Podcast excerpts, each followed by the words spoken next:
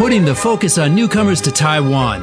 This is ICRT's New Life for New Residents. 挥洒汗水与泪水，新住民在台湾开辟家园的心声，请收听《新住民新人生》。Wang Meiji is a new immigrant from Inner Mongolia. She has lived in Taiwan for many years and has two children. To provide her kids with a fun and healthy breakfast, she took inspiration from her own childhood and made steamed buns like the ones her mother made. The cute and delicious buns have become a big hit and encouraged Miss Wang to start her own business, selling the steamed treats and also teaching others how to make them in cooking classes.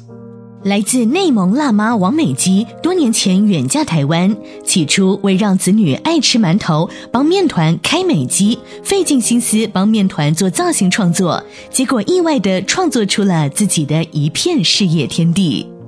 最早是因为女儿不爱吃早餐，导致营养不良，但儿子爱吃面包，变成胖小子。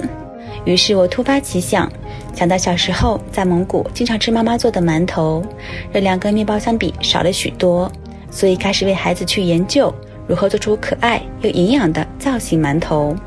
后来孩子食欲大开，也给了我创业灵感，开始在网络分享超萌馒头。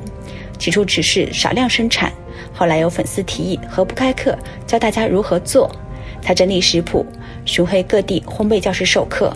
虽然在过程中也曾遇到些创业的辛苦和困难，但我相信只要肯努力，今天也比昨天更进步，一定可以往自己理想的目标迈进。